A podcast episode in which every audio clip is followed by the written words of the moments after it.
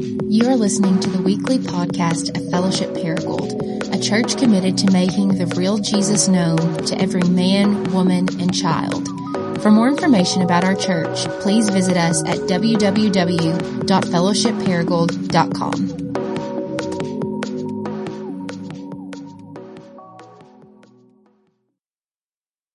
On Wednesday night uh, this past week, my wife went to the store to pick up an Easter basket for my middle son's Easter party.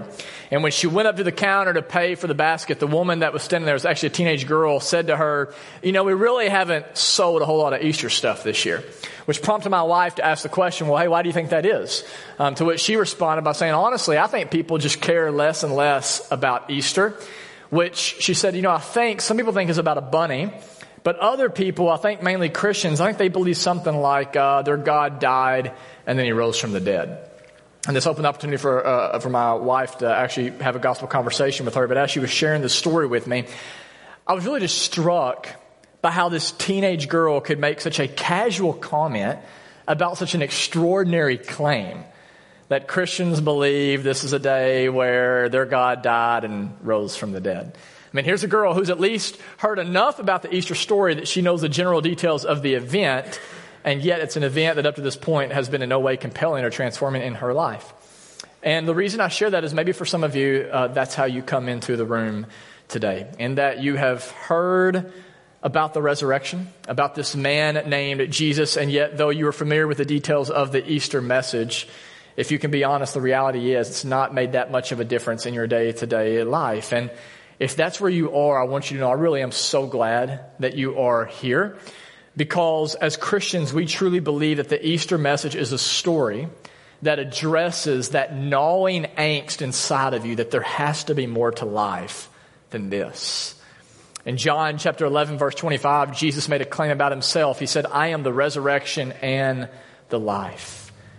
Earlier in John 10, Jesus says the thief comes to kill, steal, and destroy. There's a real enemy out there that wants to kill, steal, and destroy you. But Jesus said, I have come so that you may have life and have it abundantly.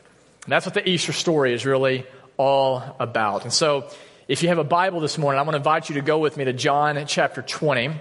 John chapter 20, if you don't have a Bible, we'll put the text on the screen for you. But we're going to look in John chapter 20 and we're going to explore one of the four resurrection accounts um, that is recorded for us in the scripture. And before we dive into this, I want to share two reasons why the resurrection is so important. Two reasons why this matters. Two reasons why you need to listen today to someone get up and talk about an event that happened 2,000 years ago. Okay? And what I want you to know is this is the first thing I want you to consider today before we dive into our text. The reason the resurrection is so important is because every single one of you will one day die. I came across an article this week with a headline that read the following Google's co founders and other Silicon Valley billionaires are trying to live forever.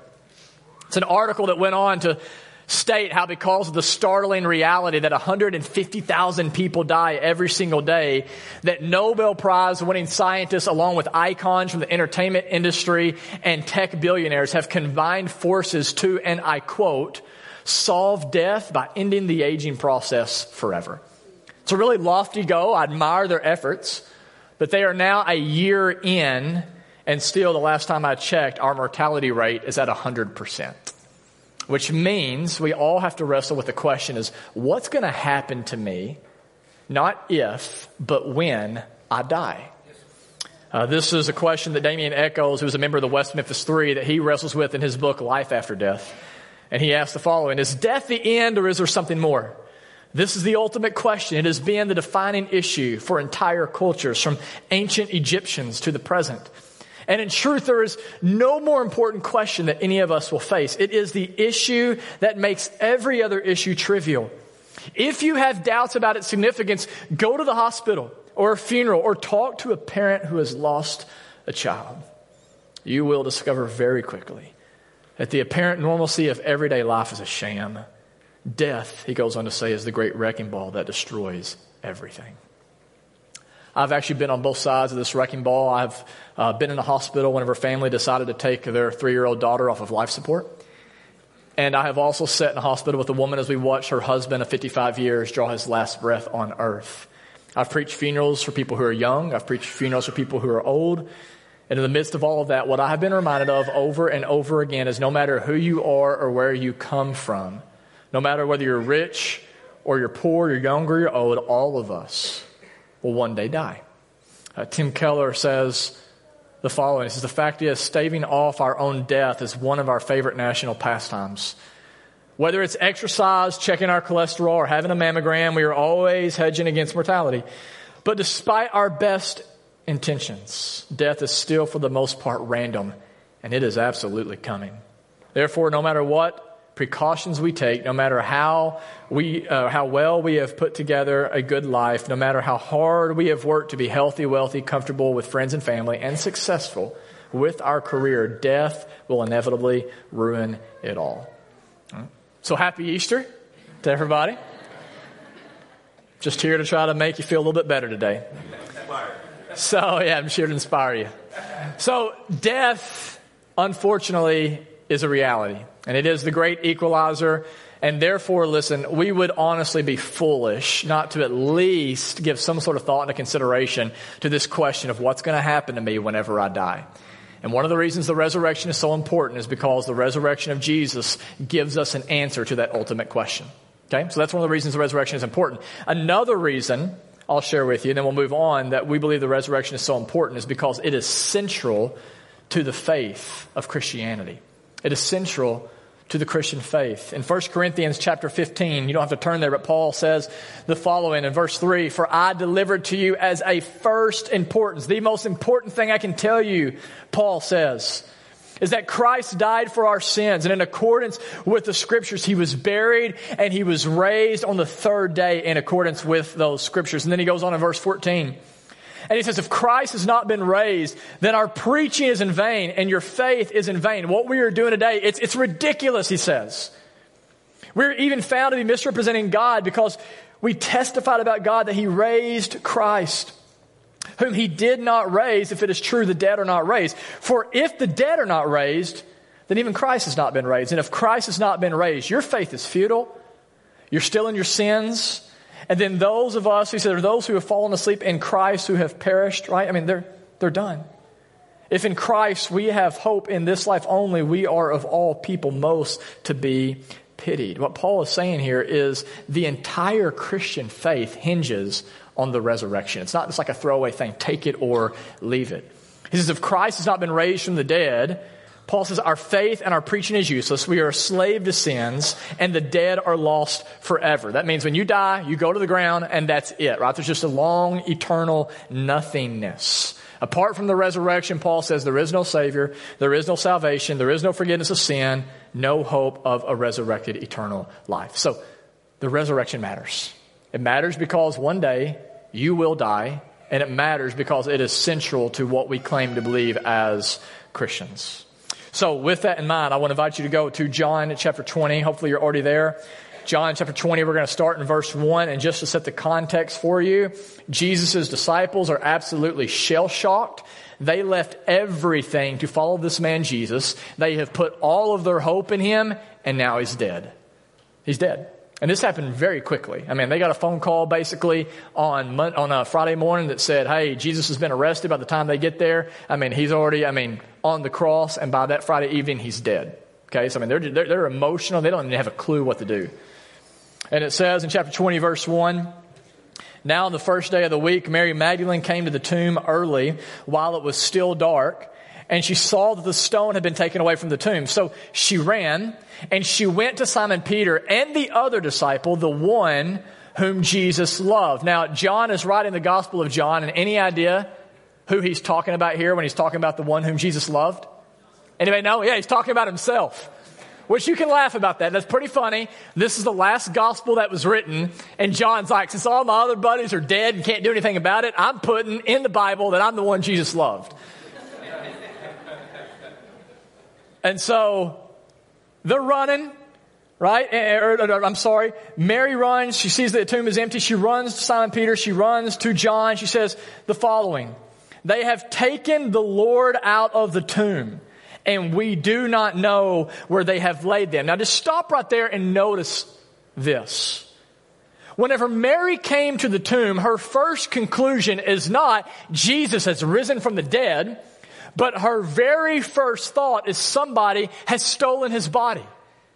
And the reason this is so significant is because nobody in the first century thought Jesus was going to get out of the grave. Right? Like, just like us, they were logical people who believed that a dead body stays dead. And therefore, nobody could have imagined the resurrection of Jesus, not even the people who were, were closest to him. And I want you to hear that because some of you hear others say, ah, well, you know, the resurrection, that's just a fabricated story. That's just something the disciples made up to try to sell people on a legend. Guys, the disciples didn't even have a, a, a place for this in their brain to imagine something like this. Like, like, like Mary shows up at the tomb and she does not believe the resurrection even though it's true. Right? I mean, she goes to Peter and John and says, man, like somebody has stolen the body of Jesus. So if you're here today and you doubt the resurrection, if you are skeptical, if you're like, man, I believe Jesus was an historical figure, which by the way, everybody believes that now. Like there's no disputing evidence that Jesus really did exist. So if you're here and you're like, I believe he was a real person. I even believe he was a real prophet. I believe his teachings are worth following, but man, I do not believe in the resurrection. Well, you're in good company. Because even Jesus' best friends had a hard time believing this on Easter morning. So Mary, she's like, someone's taking the body. She goes, she tells John, she tells Peter, verse 3.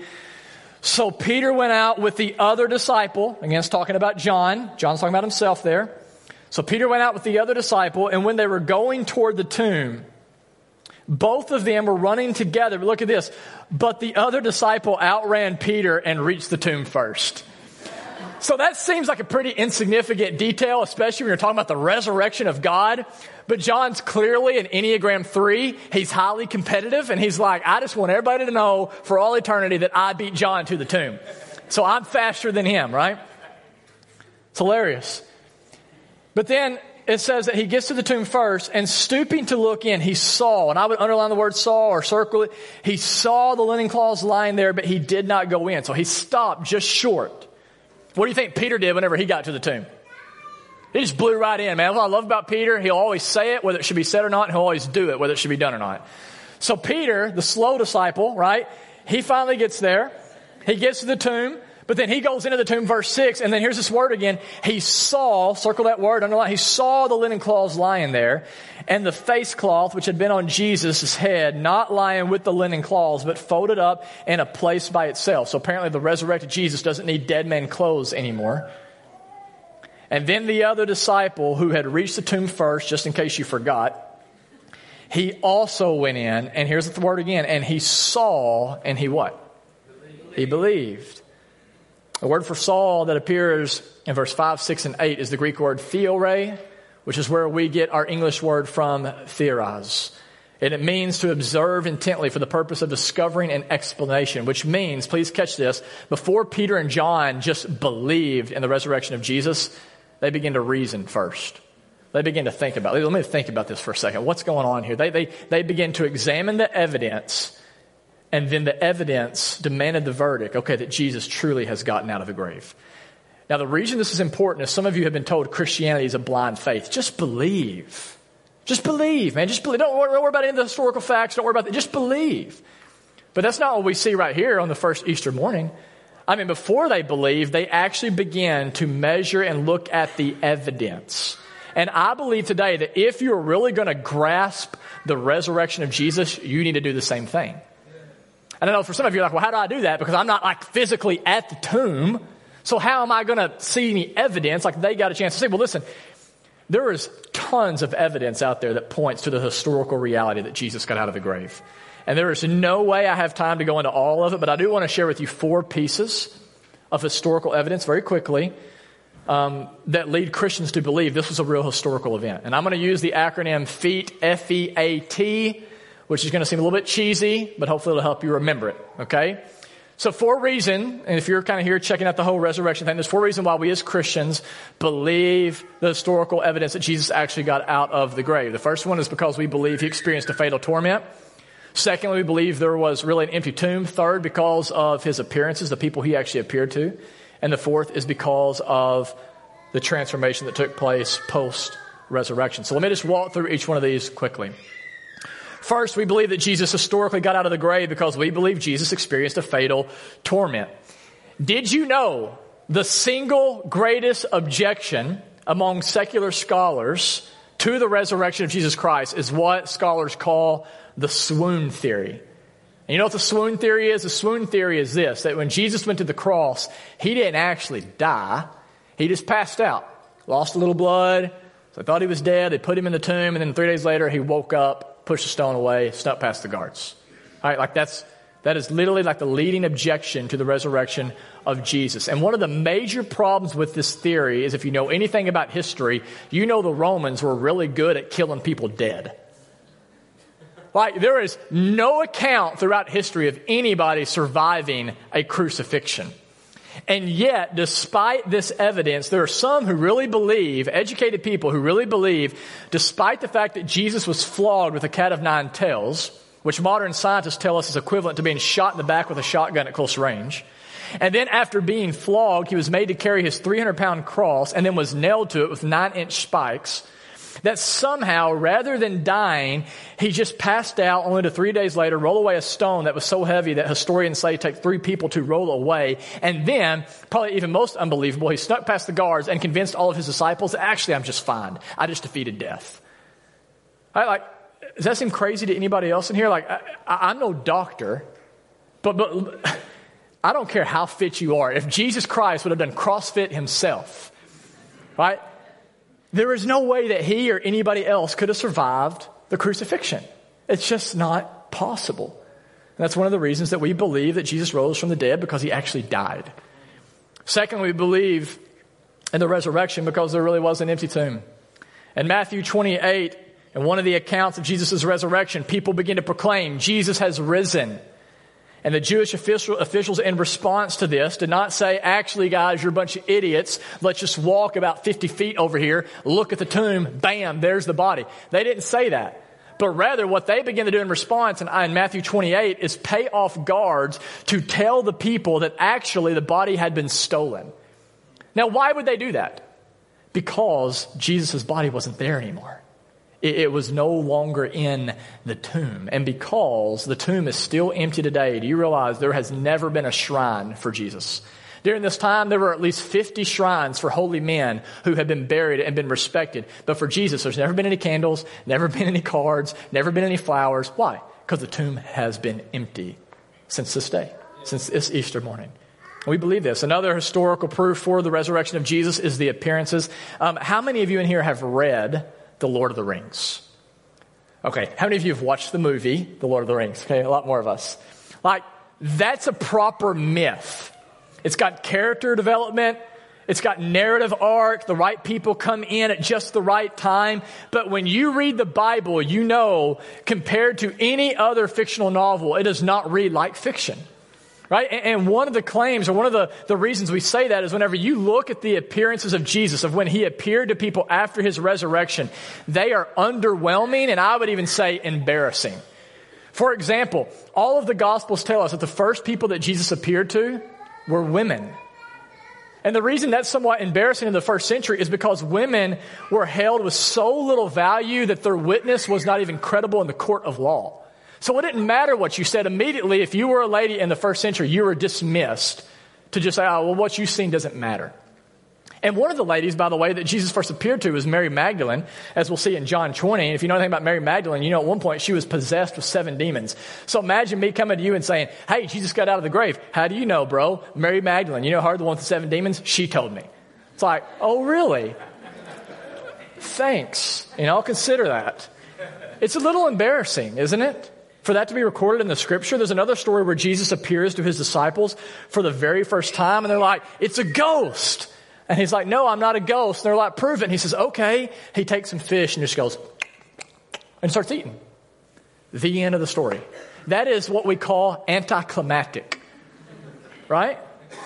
It is underwhelming embarrassing. Why in the world is this in the scriptures? Because it's not fiction. It's a historical account. People are just telling you how the resurrection happened, what Jesus really did among real people. That's one of the reasons we believe in the resurrection. Fourth and finally, one of the reasons we believe the resurrection is an historical event is because of the transformation that happened after Jesus got out of the grave. I'm not sure if you have ever thought about this, but think about it. In the span of 300 years, 300 years, this is historical evidence, a small following of seemingly insignificant believers grew to over 25 million people that succeeded in turning the empire upside down despite great persecution. Go try to start a movement like that. Never been one like it in the history of the world. The cowardly disciples go from being fearful to fearless. Ten of the twelve of Jesus' disciples would be martyred for their faith. Peter himself, who was so scared of a middle school girl that he denied Jesus three times, eventually would be crucified upside down because he wouldn't shut up about saying, I really have seen the resurrected Jesus. On top of that, after the resurrection of Jesus, Jesus' mothers and brothers claimed that he was God. Did you think about that? Like, what would it take for you to convince your brother that you are God? Like it is easy to convince people from a distance, but when your mother says, He's God, and your brother says, Yep, He's God, and your other brother says, Praise Him, right? Like something significant has happened here. On top of that, Jesus split time in half, BC and AD. The Jewish calendar was changed Despite the fact that for thousands of years, Jews always celebrated the Sabbath on a Saturday upon the resurrection, they moved it to a Sunday. So just imagine that on Monday, which is the first day of your working week, we're like, actually, now we're going to do Sabbath. Don't work on Monday. Imagine if a whole nation did that. That's what happened after Jesus got out of the grave.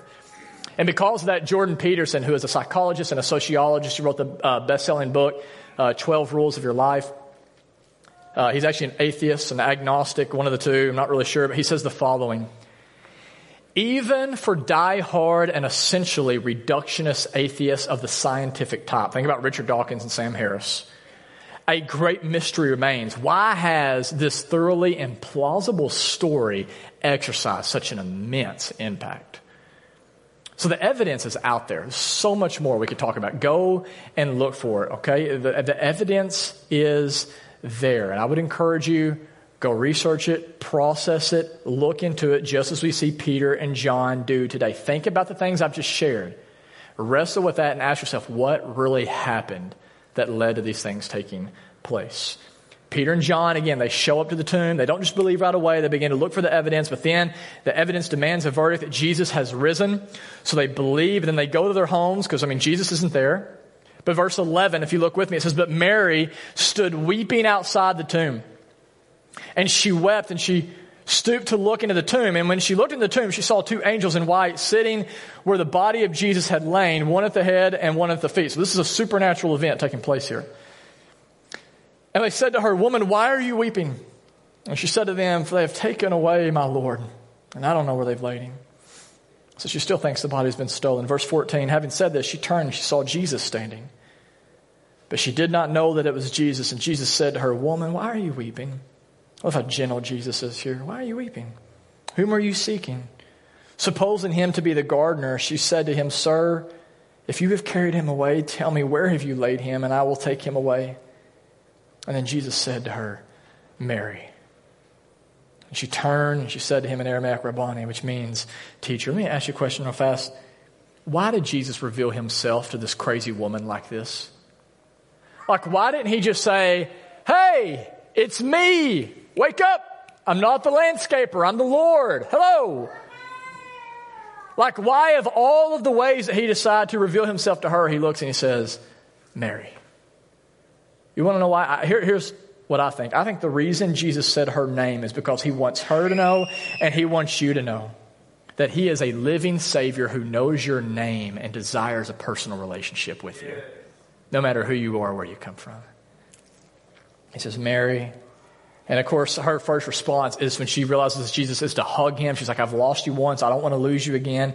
But he said to her, verse 17, don't cling to me for I've yet to ascend to the Father, but go to my brothers. I want you to hang on to this. This is the verse we'll rest on and the rest of our time together. Go to my brothers and say to them, I'm ascending to my Father and your Father, to my God and your God. And Mary Magdalene went and she announced to the disciples, I have seen the Lord. Now, There's so much that could be said about this, but what I want to do in the time we have left is I want to share with you three things that I believe Jesus wants you to do today. Three action steps that I believe Jesus wants you to take in light of his resurrection. And the first thing that Jesus, I believe, is calling you to do today is to bring your past to him. In verse 17 again, Jesus said to Mary, Go to my brothers and say to them, I'm ascending to my Father and your Father, to my God and your God. What's amazing to me here is when Jesus says, Go to my brothers, who's he talking about? Anybody know? His disciples. The people who just abandoned him. The, the people who just denied him whenever he needed them the most. And yet, rather than Jesus getting up out of the grave and saying, Hey, how do you like me now? Right? You bunch of cowards. What's up? He says, Not just go to my disciples, not just go to those people who follow me, go to my brothers. Jesus does not hold a grudge against these men. He doesn't rub their failures and their flaws right in their faces. Go to my brothers and tell them, I'm about to go to be my father. And by the way, my father is their father and my God is their God. Guys, the reason this is so important is because it reveals the most glorious truth in the entire universe, which is the fact that your relationship with God is not dependent on what you have done for God, but what God has done for you through Jesus Christ.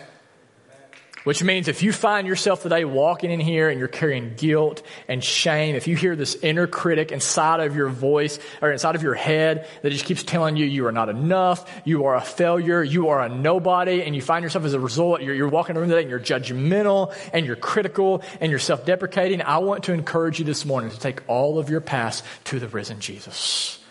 To stop spending so much time remembering the failures that Jesus has spent so much love telling you it's time to forget.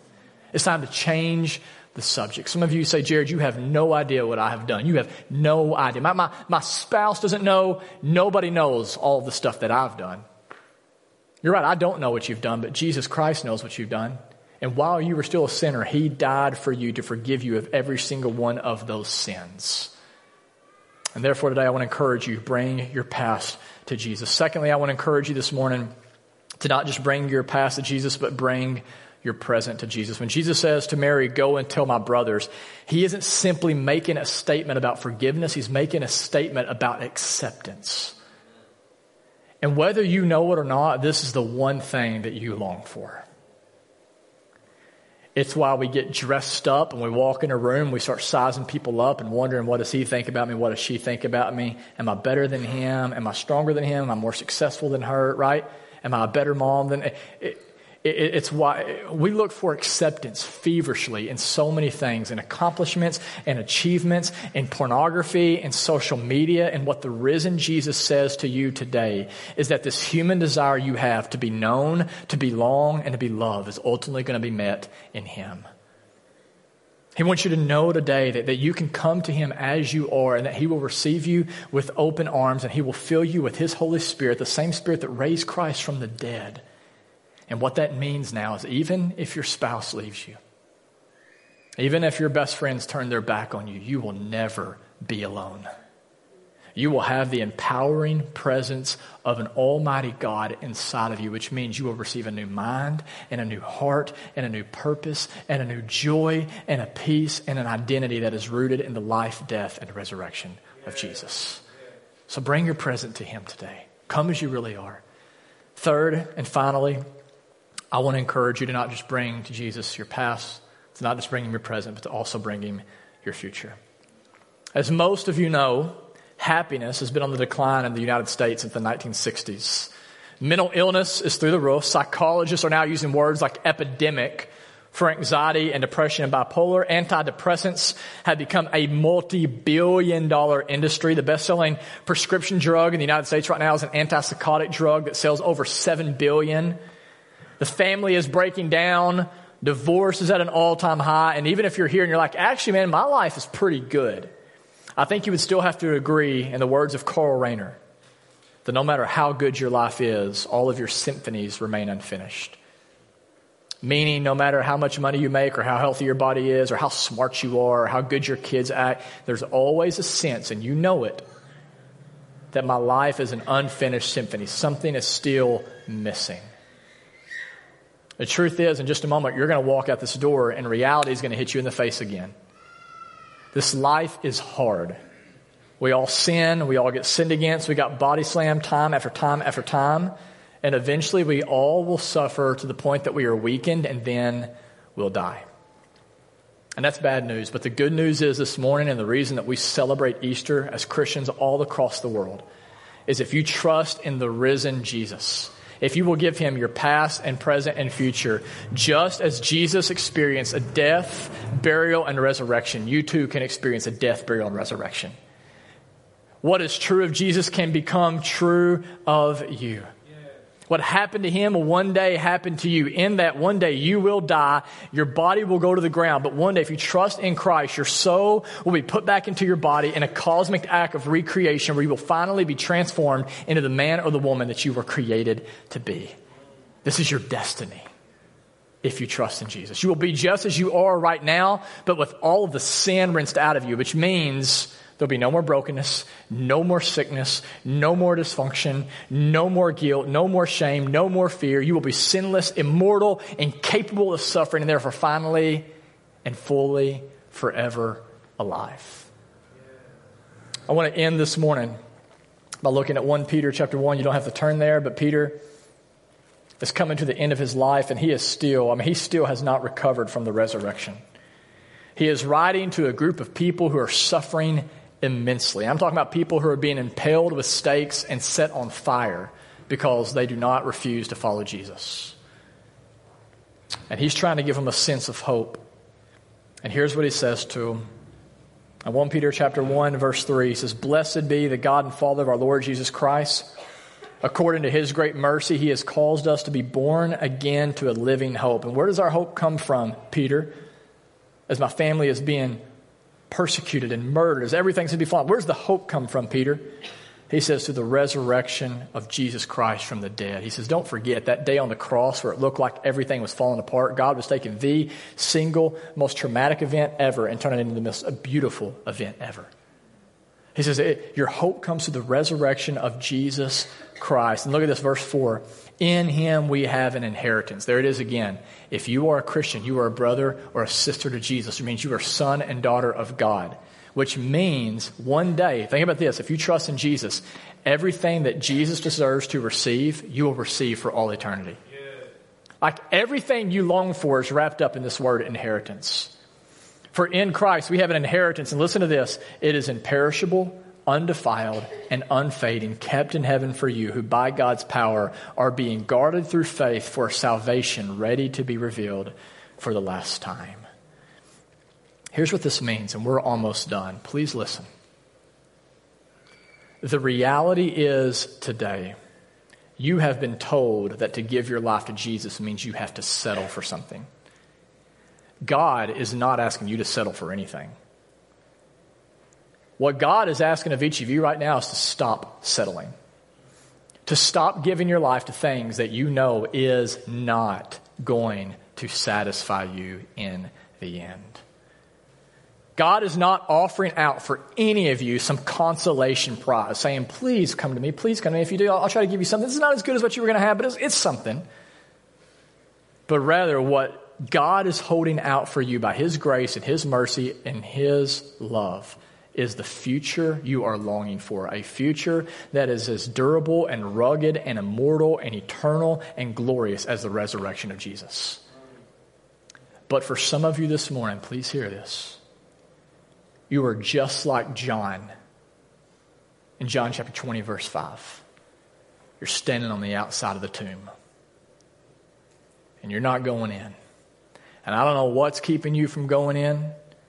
But you are this close right now to the resurrection of Jesus, but you have not crossed the line. You have not said to Jesus, I want to give you my past, my present, and my future. You have heard this story before. You have. There's nothing new here. I don't have anything on my sleeve, right? It's, it's, you've heard this story before, but if you can be honest, it has not transformed your life.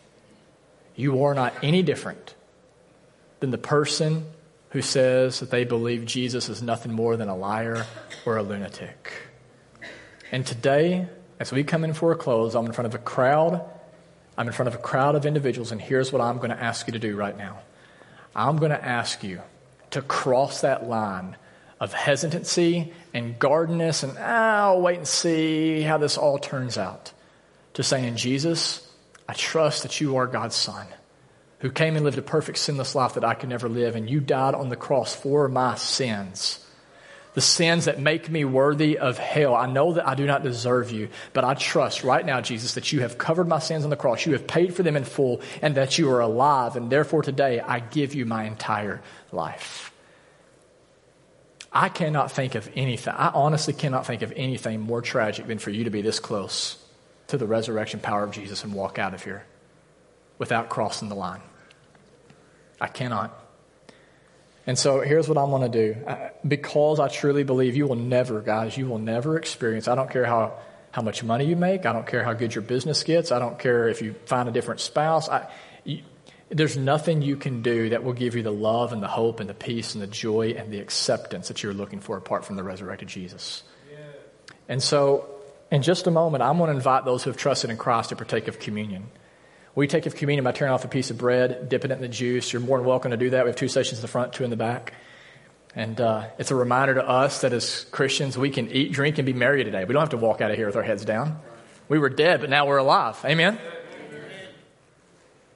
But for those of you who are in here who are still dead in your sins, today is a day of salvation for you. I don't know who you are. But right now, the Holy Spirit, I believe, is probably convicting some of you that you're standing on the outside of the tomb and I want to encourage you to cross the line. And so, without anyone looking around, here's what we're going to do. I'm going to close you to close your eyes, and I'm not trying to build an emotion. I just want you to be contemplative for one moment. And I want you to ask yourself, where am I standing? Am I on the outside of the tomb? Be honest with yourself. Has your life been transformed by what we believe as Christians is the greatest news the world has ever heard? If you are here today and you are not trusting in Jesus, I would encourage you to do that right now. And here's what I'm going to do I'm going to pray a prayer, and you can repeat this prayer in your heart. There's nothing magical about these words. Nothing magical about them. It's just this is a posture of the heart. And but you can just repeat this to yourself. Right now is an opportunity to cross the line by just saying, God, I recognize that I'm a sinner and I deserve hell. That I have rebelled against you that I have taken for granted the very breath that I just took. I have robbed from you. I have chosen to worship the creation over the Creator, and therefore, God, I know that I'm deserving of punishment, but I trust that Jesus Christ went to the cross and He took my punishment. I'm trusting right now, God, not in my own works to make me right, to get me into heaven, but I'm trusting in the works of Jesus that is absolutely finished. And I trust that Jesus is not dead, but that he is alive. And therefore, I ask that right now that he would come and fill me up with his Holy Spirit and remind me that I am loved and I am forgiven. And it's in Jesus' name that we pray these things. Amen. Now, if you have prayed that prayer and you have crossed that line, I would encourage you in just a moment. Adam will be up here in the front. I'll be up here in the front. I would encourage you to come and talk with us. We had a woman that did that earlier this morning. You don't have to come and talk to us, though. You can talk to people you've come with. We'd love for you to process that. For the rest of us in here, I want to invite you to go ahead, and all of us can actually stand at this moment. But for others who have trusted in Christ, I want to remind you again that as we come to the table, we don't have to come with guilt, we don't have to come with shame. It's a reminder that Jesus Christ, that Jesus Christ has accomplished for us everything that we need through his life, death, and resurrection. So let me pray for us and then we'll sing a song and take a communion and be dismissed. Let's pray. Father, I do thank you so much for the good news that we got to celebrate today. I pray for anybody who is here that right now, that the resurrection has become old news to. They've heard it so many times and have failed to respond to it that their hearts have become hard, that you would soften their hearts right now to receive this message and I pray that it becomes alive in their heart and transforms them from the inside out. Jesus, you are alive. You are alive. And we thank you, Father, for, for your great plan. Thank you, Jesus, that you went and you suffered in ways we could never imagine. And whenever we were least deserving of it, you gave us your greatest gift by giving us yourself. Thank you for that. You are the conqueror of sin, death, and hell. Help us today, Father, to live as a resurrection people, as an Easter people, not just today, but throughout the rest of our lives. And it's in Christ's name that we pray and ask these things. Amen.